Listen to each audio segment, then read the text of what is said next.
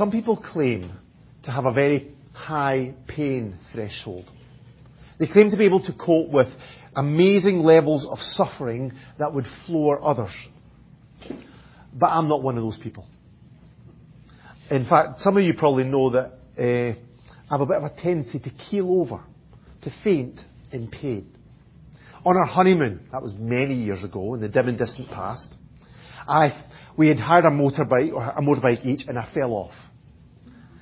And I jumped up immediately, tried to move the bike off the middle of the road where it was in a busy junction, but then things kind of went white and, and kind of fuzzy. And the next thing I remember was waking up in some kind of clinic somewhere in this in this town, uh, getting my uh, leg patched up while Lorna was sitting by the side of the road where where I'd left her.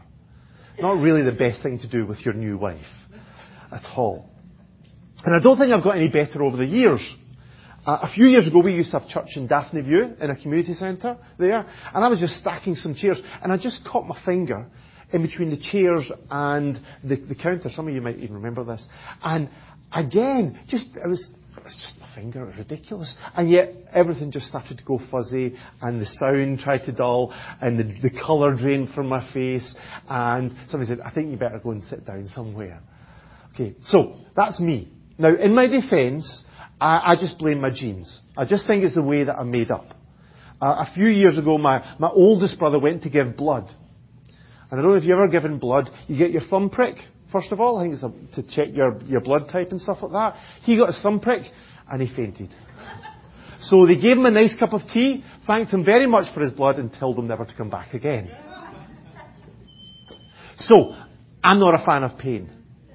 I don't like it and I don't handle it very well. And I don't like watching it in other people either. I, I really don't get why anybody would want to watch boxing or the, you know, the MMA, which is even more brutal. I don't get that at all. It just kind of gets me right in the pit of my stomach and makes me feel sick. But this morning, we're going to look at what Peter wrote to Christians who were really suffering. They were getting beaten up. They were getting attacked. They were being oppressed. And I also know that I'm speaking to people this morning who, many of you, who have also gone through intense times of suffering in your life, whether it's physical or emotional or psychological. So I don't want to give you the impression that I think that's no big deal. Or that I think that I could handle it no problem. So this is not me standing up here saying pain isn't a big deal. But at the same time, I really don't want us to miss the amazing challenge and encouragement of what this passage teaches us about how to follow Christ in times of suffering. So let's read it and let's see what we can learn from it and be challenged by it and encouraged by it from what Peter writes to us. So it's 1 Peter chapter 2 and we're going to start from verse 18 down to the end of the chapter. 1 Peter chapter 2 verse 18. Slaves, submit yourselves to your masters with all respect, not only to those who are good and considerate, but also to those who are harsh. For it is commendable if a man bears up under the pain of unjust suffering because he is conscious of God. But how is it to your credit if you receive a beating for doing wrong and endure it? But if you suffer for doing good and you endure it, this is commendable before God. To this you were called, because Christ suffered for you, leaving you an example that you should follow in his steps. He committed no sin, and no deceit was found in his mouth. When they hurled their insults at him, he did not retaliate. When he suffered, he made no threats. Instead, he entrusted himself to him who judges justly. He himself bore our sins in his body on the tree, so that we might die to sins and live for righteousness. By his wounds you have been healed. For you were like sheep going astray, but now you have returned to the shepherd and overseer of your souls. The last time we looked at this letter, Peter was calling us to respect and honour everyone out of our respect for God. Respect everyone because you respect God. And we talked about how throughout the rest of this letter, Peter described what this should look like in different relationships in our lives. So last time we focused on our relationship with our government and our human authorities. And we read, submit yourselves for the Lord's sake to every authority instituted among men. But here, Peter is focusing on a relationship that is really quite unusual for us, but would be all too common for, the, uh, for Peter's first audience. Because in this passage, Peter is first and foremost talking to Christians in the church who were slaves. Now, in the Roman Empire, slavery was commonplace. As many as one in three people in Italy were slaves. And one in five in the rest of the Roman Empire were in slavery. And they served in a whole range of variety of roles, but they were also seen as the, the lowest class of people. No rights, no legal status. Now clearly, slavery is wrong. It is morally wrong. It's evil. It's horrible. It's terrible. These people should not have been treated like, as the property of other people. They were experiencing what Peter calls here the pain of unjust suffering. Their suffering was unjust. They were being beaten, they were being mistreated, even although they had done nothing to deserve it. And sadly, of course, today there are still millions of people in slavery in this world. But thankfully, none of us are. None of us are in that exact same situation in slavery and suffering unjustly in captivity. And yet, we too suffer as a result of the unjust actions of other people. In fact, Paul wrote that everybody, everyone who wants to live a godly life in Christ Jesus will be persecuted. It's a promise that Jesus, that, that Paul gives. Whatever our situation, whatever our circumstances, if we're going to live out our faith in Christ, then we will experience unjust and undeserved suffering. This might come from our family, or from our neighbours, or from our bosses, or from our colleagues, or from a whole range of other sources. But the reality is, all of us in our lives are going to sometimes be, be treated unfairly and wrongly. So, what did Peter say to the slaves in that situation that we can learn from today in these tough times? Well, first of all, I think Peter was teaching them that, not, that they shouldn't be shocked by it. Don't be shocked by the suffering. Because unjust suffering is part of our calling. Do you see this in verse 21? When Peter says, To this, to this suffering, you were called. This suffering is part of God's plan for our lives. This is part of His will for His people.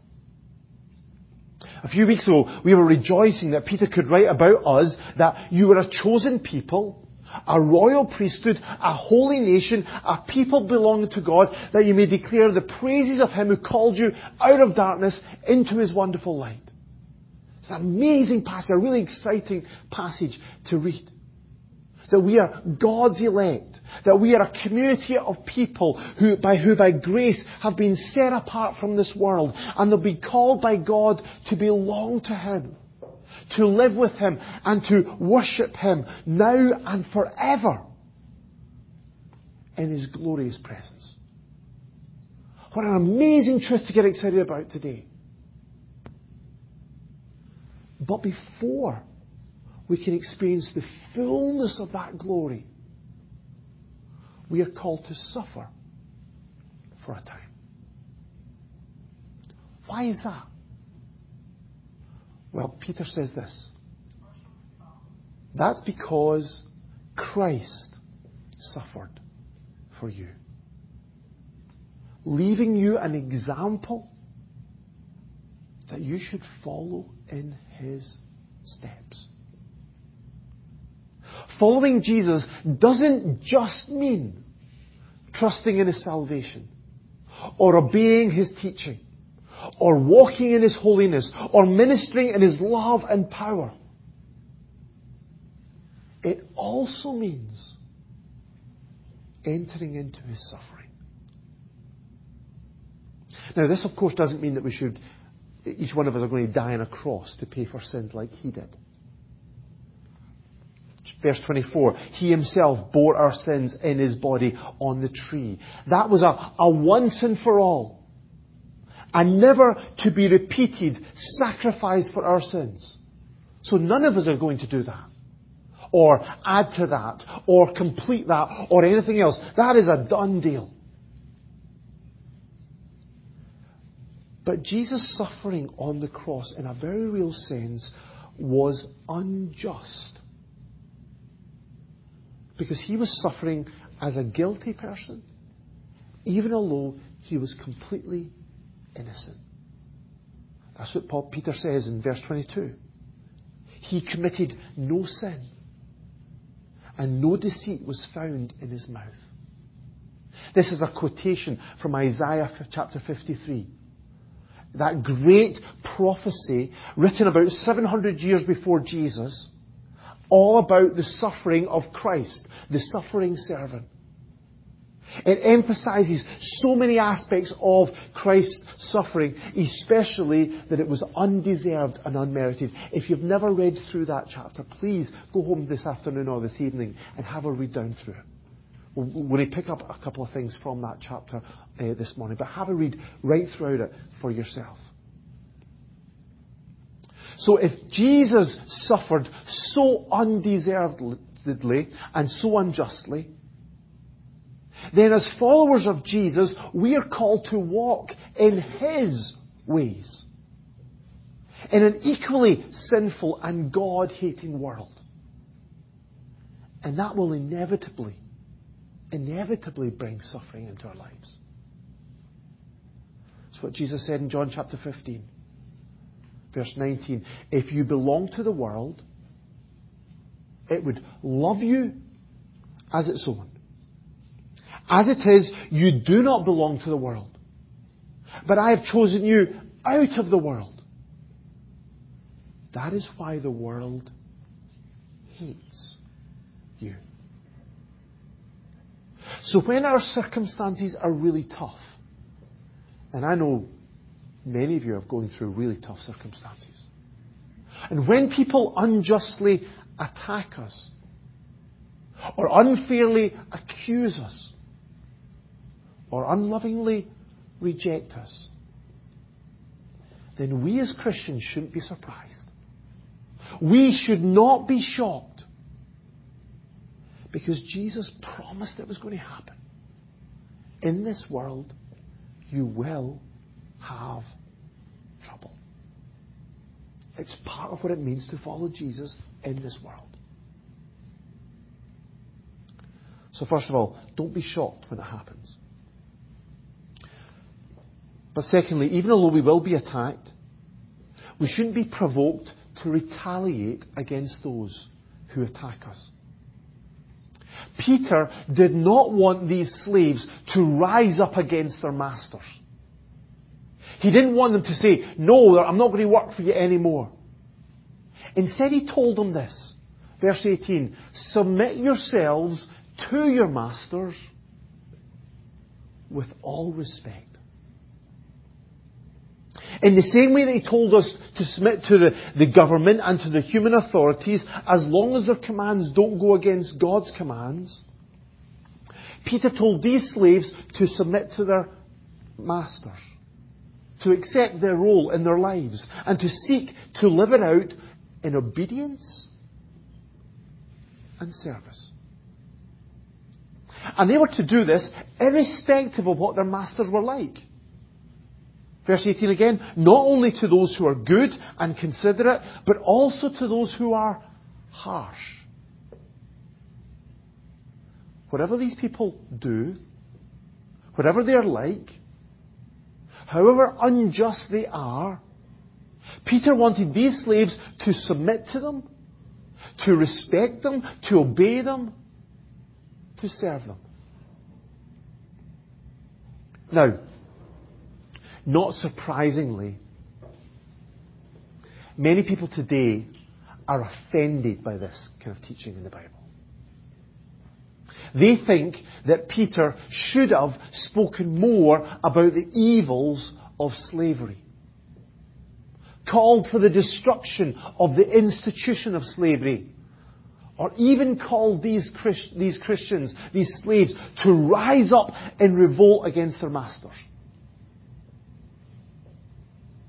But Peter would know that if these slaves did that, then this wouldn't have helped them. All slave rebellions, and there were, there were many in the Roman Empire times, they were crushed brutally by the Roman Empire. So to call these slaves to do something as foolish and dangerous and futile as that would not have been a loving thing to do. And so instead of fighting against the suffering and those who caused it, Peter called these Christians to patiently and quietly endure it. Verse 19. For it's commendable if a man bears up under the pain of unjust suffering because he is conscious of God. It's commendable if somebody bears up under the pain of unjust suffering because they are conscious of God. Why? Well, because that's following in the footsteps of Jesus. Because that's what Jesus did when he was so brutally and wrongly and unjustly accused and attacked. So verse 23, Peter develops that. He says, when they hurled their insults at him, at Jesus, he did not retaliate. When he suffered, he made no threats. Standing before the Sanhedrin, Jesus patiently endured all of their unfounded accusations. He did not refute their lies. He did not condemn them for their sin. Then later, when he was ridiculed, and then flogged, and then nailed to the cross by these Roman soldiers, he did not defend himself. He did not fight back. Even though with a word, he could have stopped it all. Instead, he remained completely silent. Going back to Isaiah 53, verse 7 says this He was oppressed and afflicted, yet he did not open his mouth. He was led like a lamb to the slaughter. And as a sheep before her shearers is silent, so he did not open his mouth. Now, we need to be clear about this. Jesus did not stand silently and allow these evil people to do all of this because he was weak or because he was afraid.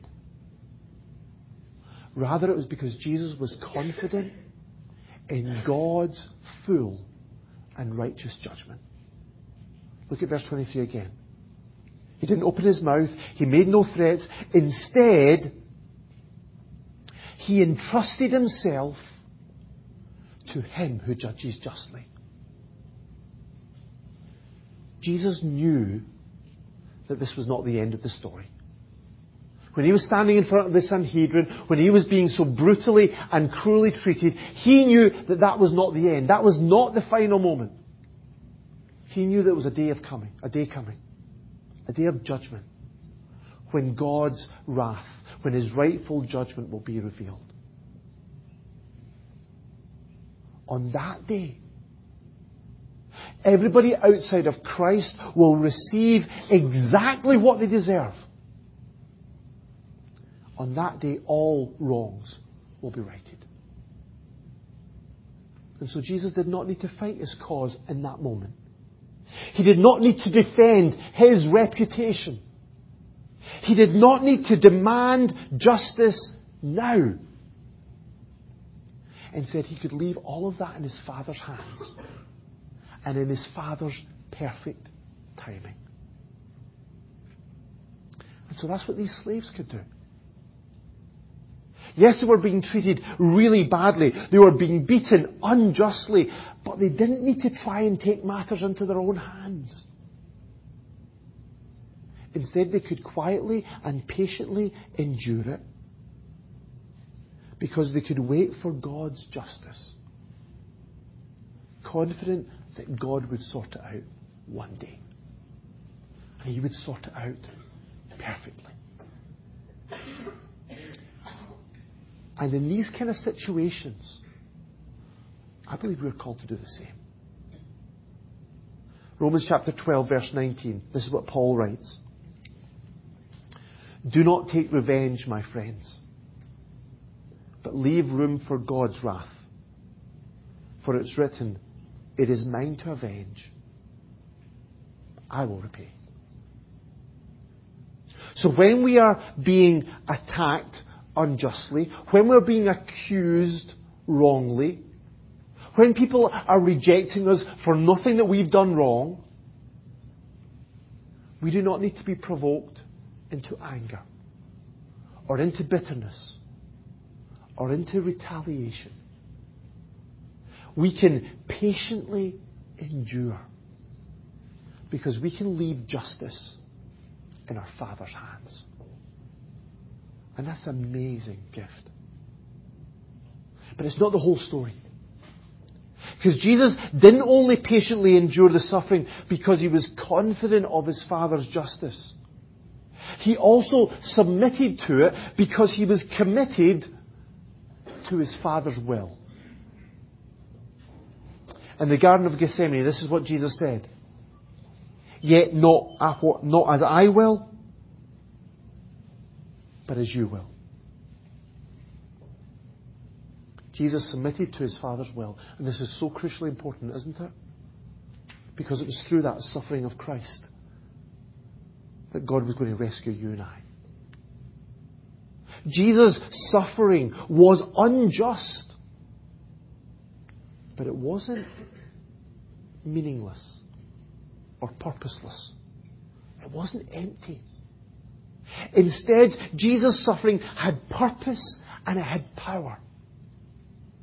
Back to verse 24. He himself bore our sins in his body on the tree so that we might die to sins and live for righteousness. By his wounds, we are healed by submitting to his Father's will and enduring the cross, taking upon himself our sin and the punishment that we deserve, we have been saved. So when we trust in him, our sins are forgiven. Our condemnation is removed. Our death sentence is lifted. And we are set free from the power of sin so that we can live with God and for God. And so again, quoting Isaiah 53, Peter said that through Christ's wounds we are healed. This is Isaiah 53 verse 5. He was pierced for our transgressions. Another word for our sin. He was crushed for our iniquities. The punishment that brought us peace was upon him. And by his wounds we are healed.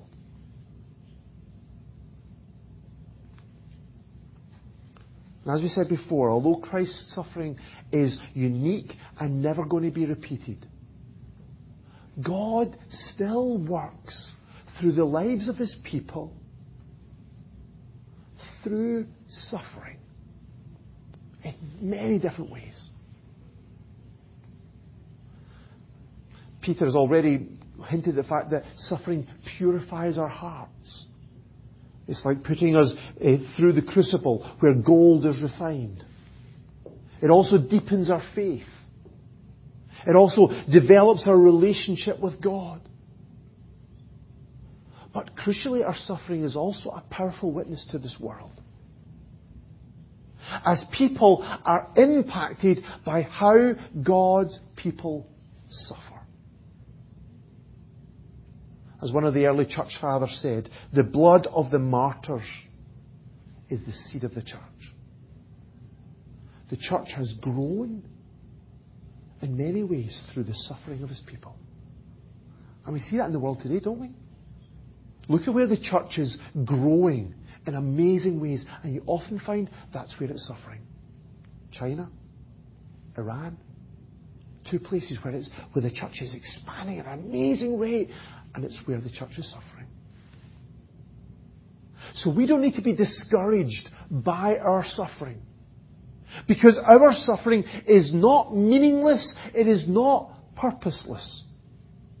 Instead, God has promised that He is working through it. Now, we may not always see how God is working through it. I'm not saying that if you come up to me and you ask, well, how does God work through this? I'll be able to give you an answer. Often the answer is, I don't know, but He has promised He is.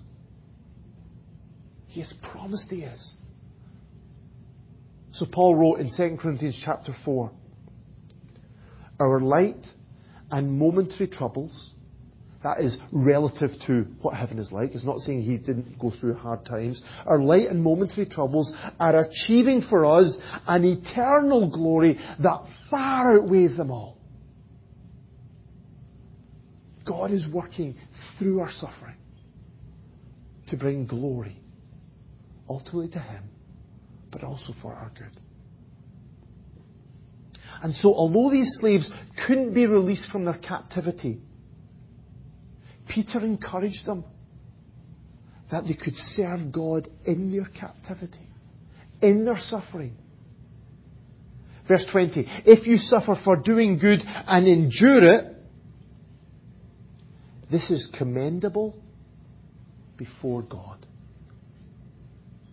If they refuse to retaliate, and instead patiently endured the suffering, choosing to submit to and respect their masters. And if they did this because they were conscious of God, because they were seeking to follow God's will for their life and obey Him in, their li- in His plan and His will for their lives, then this would honour God. This would please God. They, instead of being discouraged by their suffering, they could have the privilege of worshipping God through their suffering and witnessing to the world through it. God was going to take what was something was evil and wrong and he was going to turn it round and he was going to redeem it and he was going to use it for good and for his glory. That's how Peter looked on his own suffering. It's good to remind ourselves that Peter isn't writing this as somebody who had an easy life or who everything was going on easy and, and, and perfect. Peter was, was one of those apostles who, who suffered. So, for example, when he and the apostles were flogged by the Sanhedrin, in Acts chapter 5, verse 41, it says this The apostles left the Sanhedrin rejoicing. Rejoicing that because they were, had been counted worthy of suffering disgrace for the name, for the name of Jesus. They were honored to follow the Lord and to serve Him in suffering. And that's the way that God wants to transform our lives. Yes, sometimes God just intervenes and rescues us out of that suffering. But not always. He doesn't always step in to change our circumstances. He doesn't always immediately act to correct all of the injustices in this world. Or to fix our family, or to change our boss, or to give us a better job, or to whatever. But He does want to work to change our hearts as we live in those circumstances. so that no matter what we're doing, no matter where we are, no matter what is happening to us, we are able to honour and serve our God through submitting to His will for our lives. Even when it involves things like mundane service or patience endure, patient endurance or unjust suffering. So I don't know how you respond to all of this this morning. I don't know what you think of all of this. But maybe like me, you struggle with this. Maybe like me, you're not a fan of pain or suffering. Maybe you would love for this, these kind of bits of the Bible just to be removed and it all just to be rainbows and flowers and nice things. It feels too daunting, too difficult. Just don't feel able for this challenge of following Jesus into these difficult times in our lives. But Peter finished this passage with an amazing encouragement. That we don't need to be overwhelmed by this challenge. We don't need to be defeated by suffering. Because we can follow Jesus into suffering because he goes with us into that. Did you notice the last verse in our passage, verse 25? For you were like sheep going astray, but now you have returned to the shepherd and overseer of your souls. Again, this is from Isaiah 53. We are like sheep who have gone astray. We've all messed up our lives by going our own way. But Jesus has come as our good shepherd. Not only to lay down his life to pay for our sins, but also to come into our lives to provide us the guidance and the protection and the provision and the power that we need. And so, in those difficult times, when we're suffering unjustly, when we feel like we can't go on, when we feel that the challenge is just far too great,